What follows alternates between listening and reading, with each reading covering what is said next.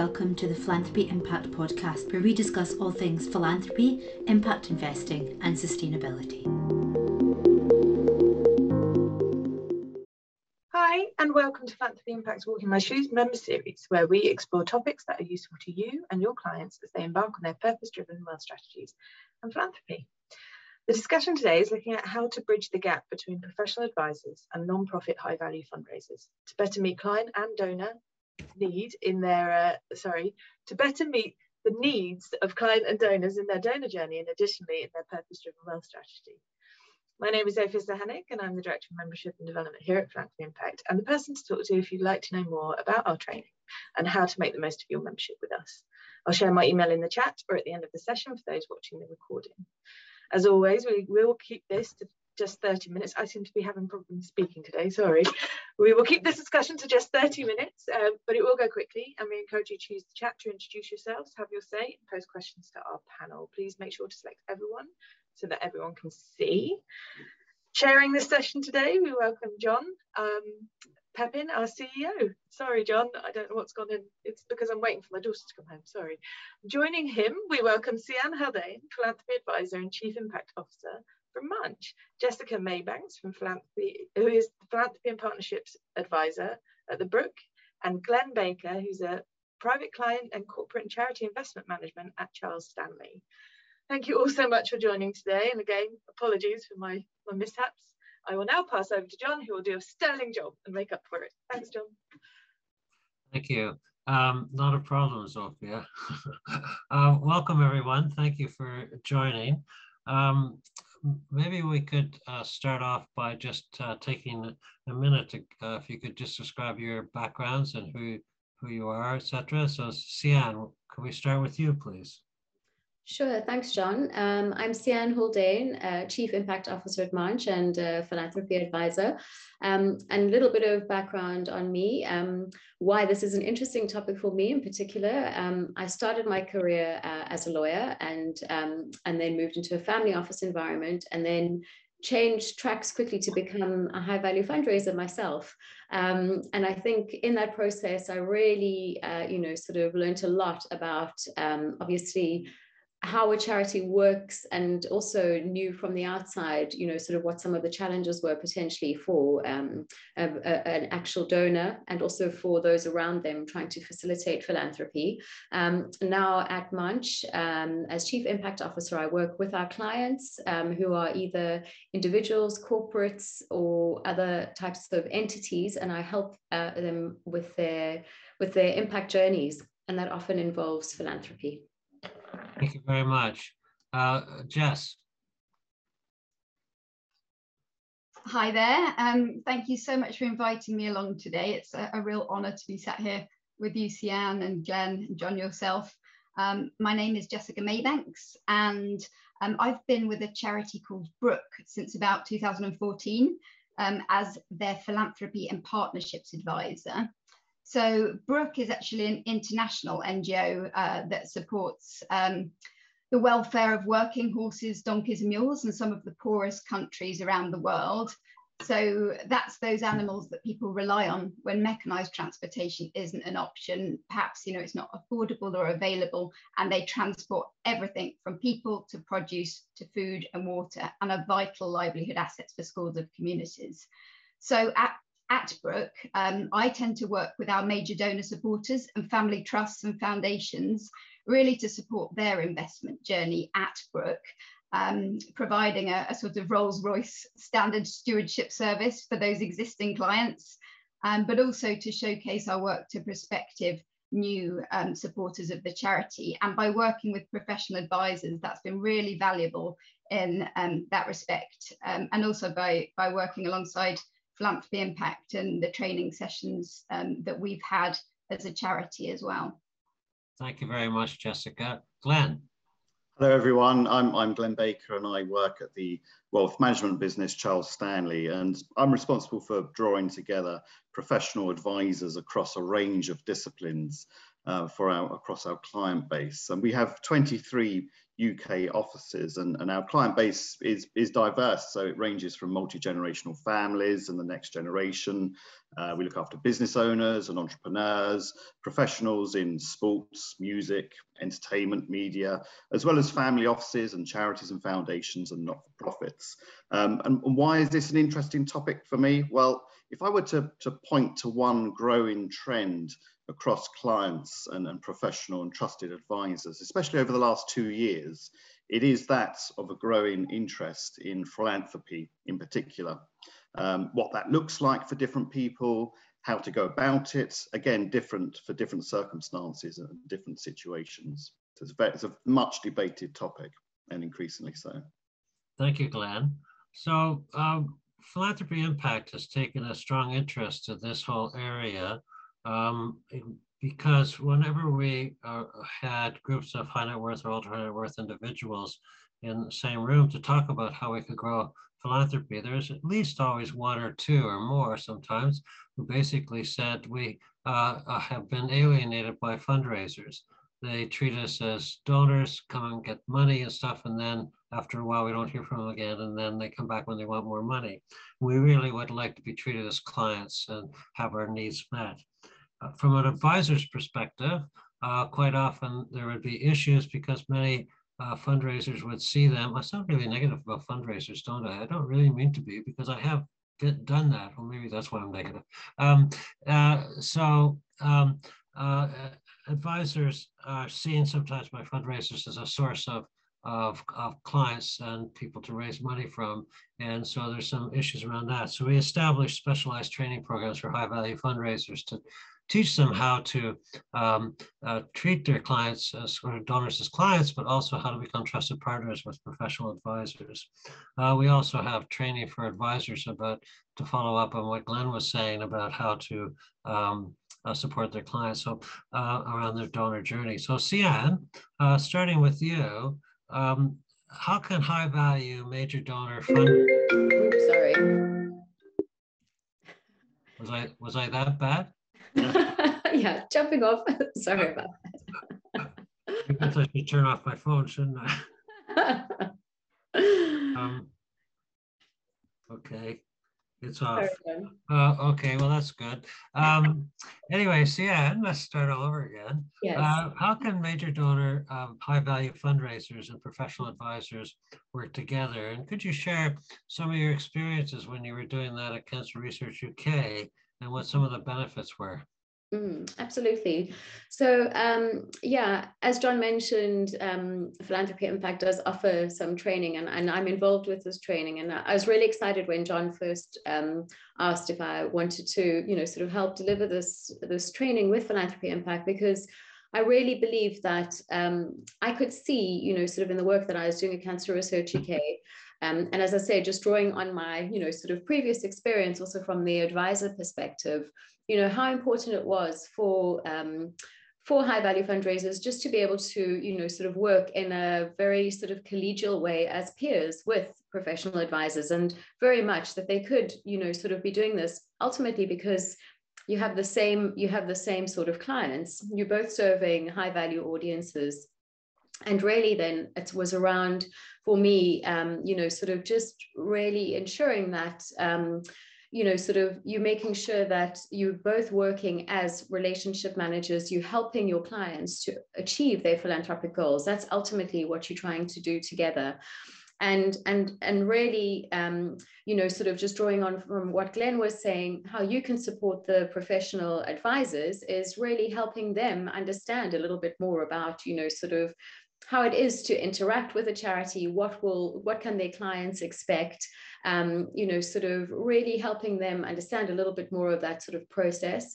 Um, and likewise with uh, your your clients your supporters it's really helping them you know also understand um, you know what they can expect from the whole process and and really supporting them along the way not just i think ultimately trying to make a sale um, it's about taking a step back and and really listening to them understanding what they're trying to achieve and and doing that the best way that you can and using a network approach to do that so that's why it's really important about building those relationships working together with the professional advisors who are going to be delivering on some of the more um, sort of technical aspects of, of that work.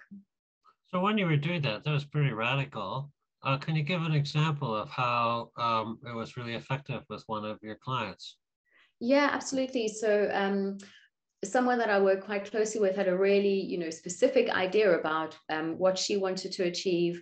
Um, you know, when she was working with with us uh, and before committing to making a donation, you know, she did quite a lot of work. She called it her due diligence um, on the organization, and it was just really, you know, sort of giving her as much information as she needed, you know, from Cancer Research UK at that stage to help her do her due diligence um, and and helping asking as many questions to just sort of refine you know where where she was really you know sort of passionate really understanding you know what her objectives and motivations were.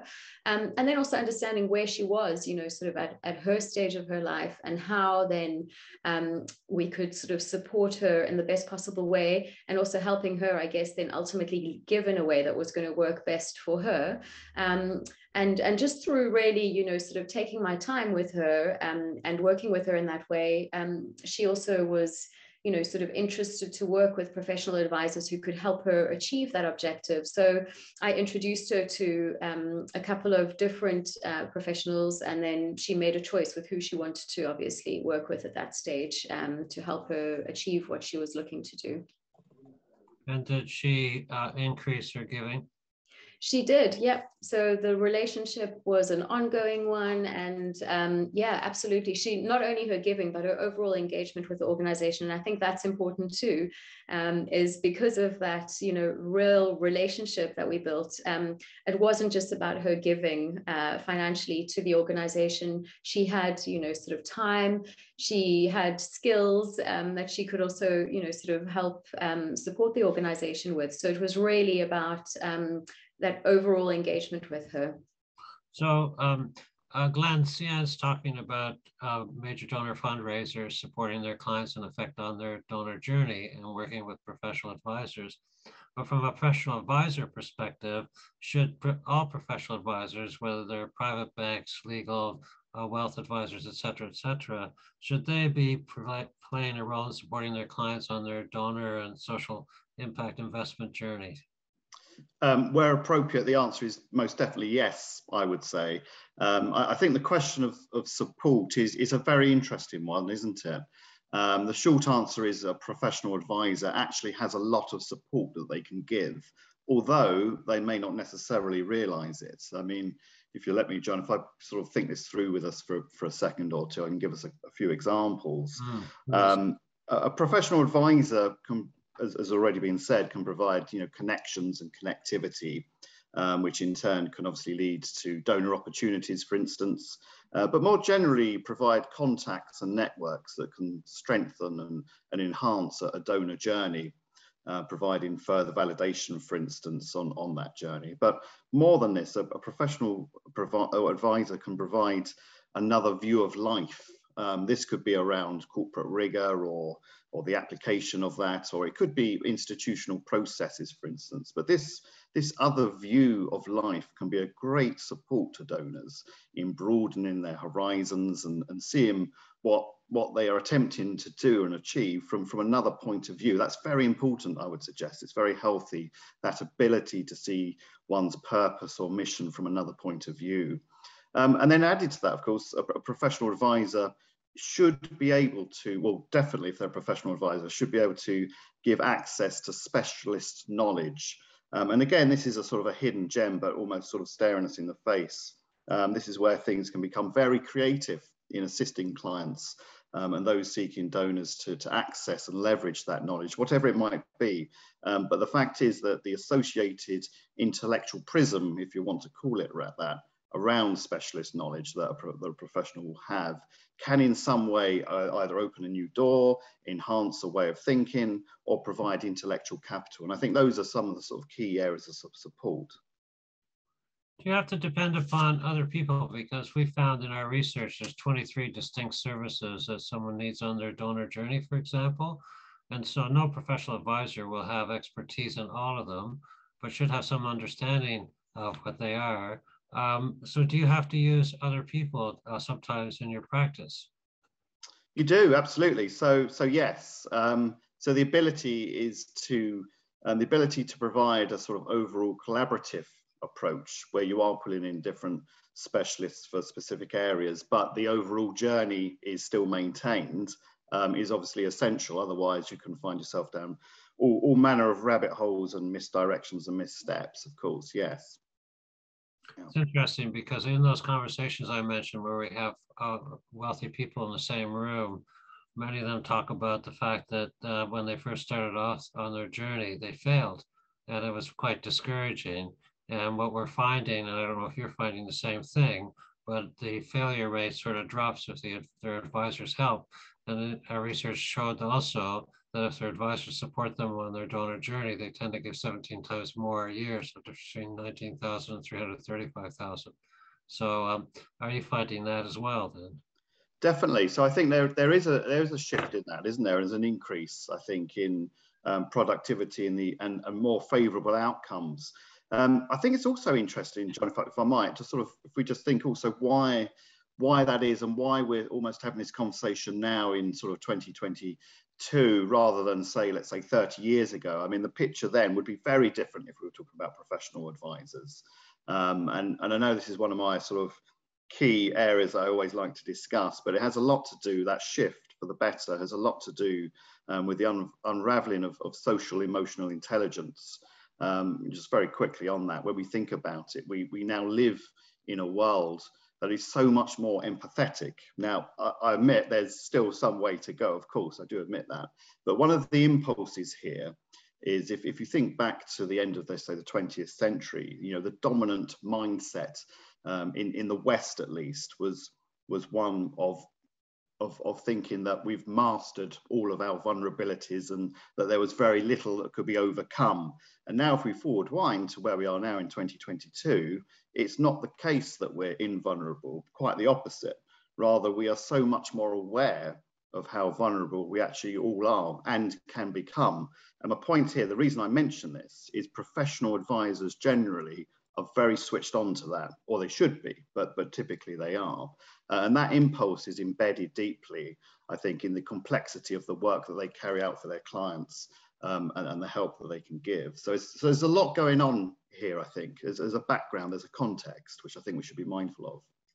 Interesting. Uh, uh, what we're finding, even in conversations I've had just in the last day or so, is a lot of uh, young people, young wealthy people, so next gen, Gen Z, whatever, are really frustrated with their advisors um, because they want to, in fact, live their values uh, and motivations, etc. And they want to do that either through philanthropy and or uh, impact investing. are you finding uh, uh, there's kind of pressure coming from clients to do this as well, not just from advisors? No, definitely. So, so I think if you look at um, the sort of difference between the demographics in terms of generational, um, the generations, that there are differences, definitely. I mean, their, their intentions might be the same. So it may well be that, you know, I want to help tackle climate change or I want to help tackle the education gap, whatever it might be. But broadly, um, broadly speaking, the, the sort of the, the methodology and approach between the generations is different. I mean, if just very quickly, if you sort of think about that, um, let's take one approach. Is it going to be sort of, you know, eating less meat and going vegan, for, for, for instance? You know, it's, it's not, it's, it's likely that people who are, who are teenagers or in their 20s are much more open to considering becoming vegans, for instance, than those demographically over 60 years of age.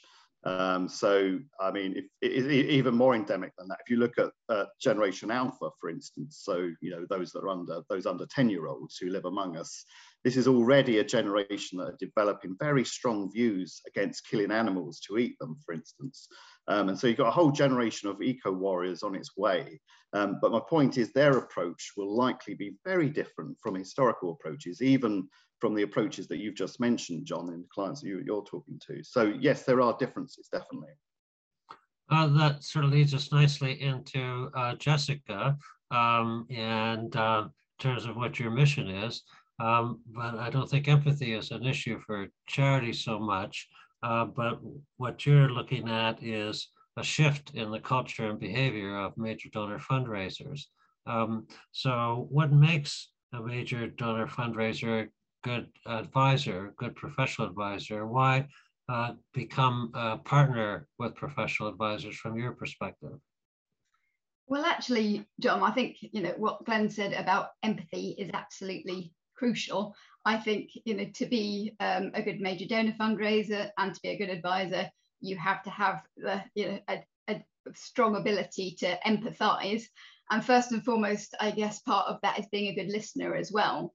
So, you know, um, the ability to listen and take feedback is really crucial in our roles um, as major donor fundraisers. And I remember actually going to um, a training session quite a few years ago um, where the trainers suggested that a client meeting, um, when the client spoke 80% of the time and you spoke the remaining 20, um, was a success. And, you know, I think that's really good advice in order to advise you need to start by listening and you need to start by asking questions, which can then help you tailor your relationship with a client so it's bespoke and so that it fulfills their needs um, and priorities.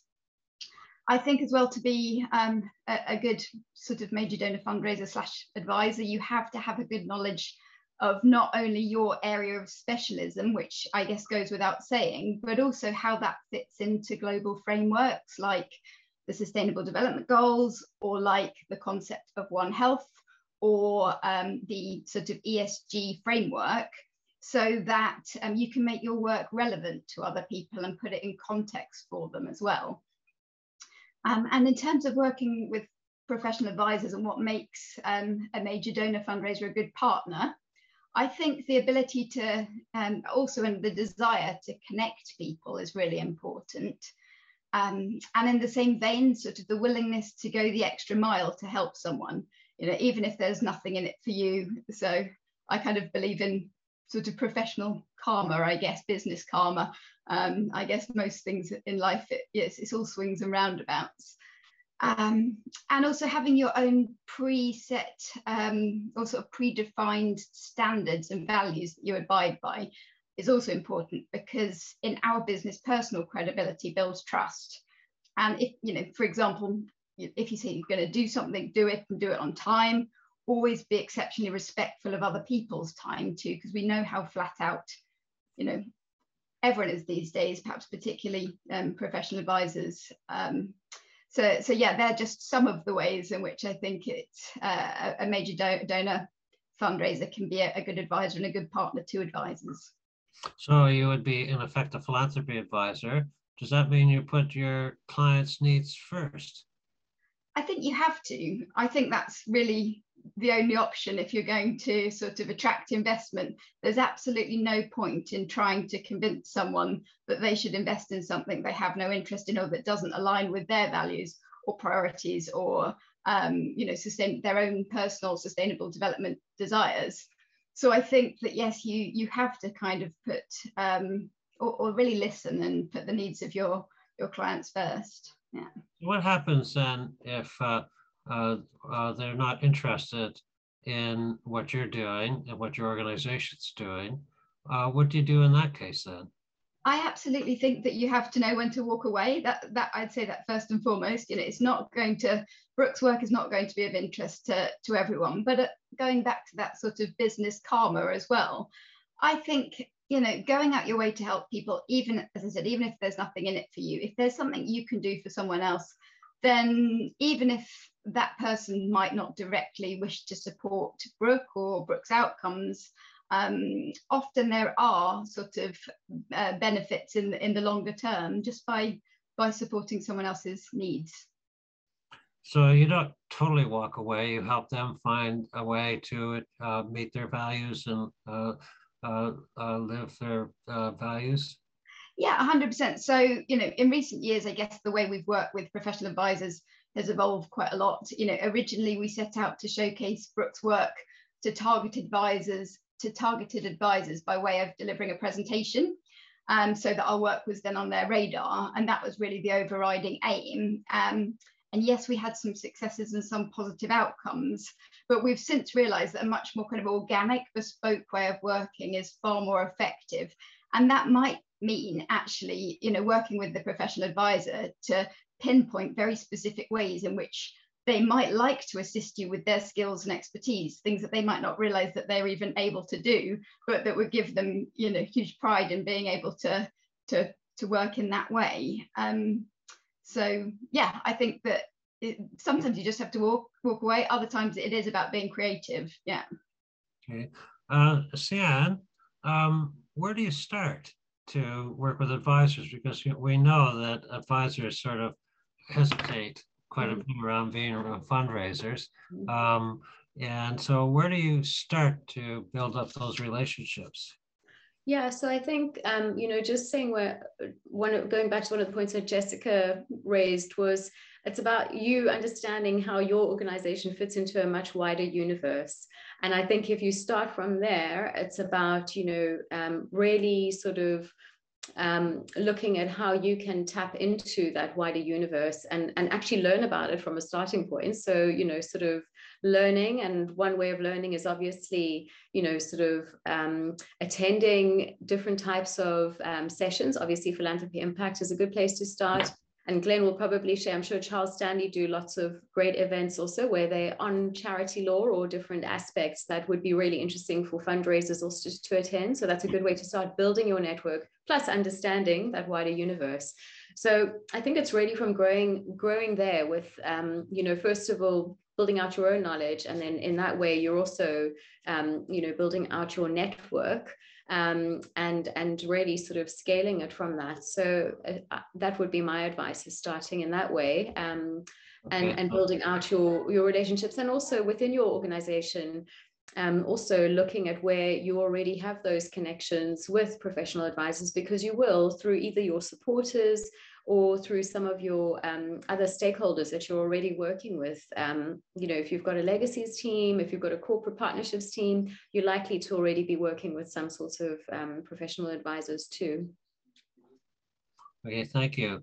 Um, so Glenn, um, now that uh, you know we've had these discussions around the role of professional advisors, is this something that you might look at as a resource to help you and help your clients on their donor journey? Well, absolutely, yes. I, I, think that is the case. Um, um, I mean, there are always two, at least two sides to every story, aren't there? Um, and and generally, you know, if we're being honest, professional advisors don't tend to always involve um, philanthropy advisors um, with with their clients or keep them around. And there is all sorts of reasons for that, and maybe it's not a particularly well trodden path. Um, but I think one one key area that that, that high value donor fundraisers can bring to clients is, is almost certainly an awareness and, and, and a great deal of insight. And that's incredibly valuable. And I think demonstrating that to clients um, is, is, is essential and crucial. I mean, awareness and experience I'm talking about in terms of unlocking and driving forward. Uh, and part of the reason I suppose their contribution would be and is so important um, is because we should remember that there's still, still a lot of work to be done on, on how our sort of growing awareness of and, and the ability to access pots of wealth, for instance, where they exist, um, is correlated, correlated with, with the impact economy. Um, so where, where that shift across the scale towards impact investing uh, and then obviously onto philanthropy is still an evolving process. Um, in the mindset of, of many, many, if not most clients really. So, so in other words, what I'm saying, I definitely agree that this this sort of narrow bridge between sort of finance first and, and impact first um, is, is a delicate balancing act and, and that's that's where higher value major donor fundraisers have, have a big part to play definitely in, a, in the educative part of that. It's interesting because of course the ideal for professional advisors to be the first call for clients um, and uh, the same thing applied in Sianne's example. Uh, Jessica, I noticed we only have two minutes left and Sophia's come on. Um, and now I know what it feels like to have someone come on in the middle of a conversation that I'd like to keep going for quite a while. Um, but Jessica, three seconds. Um, first call, um, there are other issues though uh, internally because it means a change in the KPIs and the uh, culture and behavior within organizations' expectations. Can you give us 30 seconds about what that is and how you deal with it? Yeah, I think you're absolutely right. You know, all too often um, there's a pressure just to bring the money in, and you know, there's a short-termist kind of attitude. Um, and that has to change if you're going to be able to work with not only professional advisors successfully, but obviously, you know, major donor fundraising. We know it takes a minimum of sort of 18 months to develop a really meaningful relationship with someone where they are deeply engaged in your cause and given a meaningful way. So absolutely changing KPIs around, you know, opportunities and networking and working with um, professional advisors in, in a way that is of mutual benefit is very important, I think. Fascinating. Thank you very much, uh, Jessica, uh, Sianne, and Glenn. Over to you, Sophia. Donna, are you happy for us, even though we've done the 30 minutes, to do a 30 seconds of wisdom? Yeah, absolutely. Yeah? yeah? yeah? Okay, so at this point, we always ask for the, what, what's the takeaway you'd like people to take from this session today? I'm going to start with Sianne on this one, as she's our training facilitator. Um, I think it's all about those long term sustainable relationships and really understanding needs. Thank you. And Jessica. Um, I think it's a pretty tough time for um, major donor fundraisers, but I do think it's exciting. I think that you know the pandemic, as we all know, has shaken things up and changed perceptions, and it's something we can capitalize on. Um, and it's something whereby charities and professional advisors can really work together to explore creative ways of increasing investment um, and, and, adding value to the, the client's investment or financial journey, I guess. Yeah. And over to you, Glenn. Yeah, well, I mean, just almost sort of encapsulating the what's just been said, really. But in terms, I, I think the key takeaway is never underestimate sort of connections and connectivity. Um, I think the future is really bright when you when you sort of go down those those routes because you can unlock so much. Um, all kinds of wisdom uh, and and sort of know-how does exist out there, probably in the people that you already know. Um, and so driving that forward, I think, is is is to be encouraged.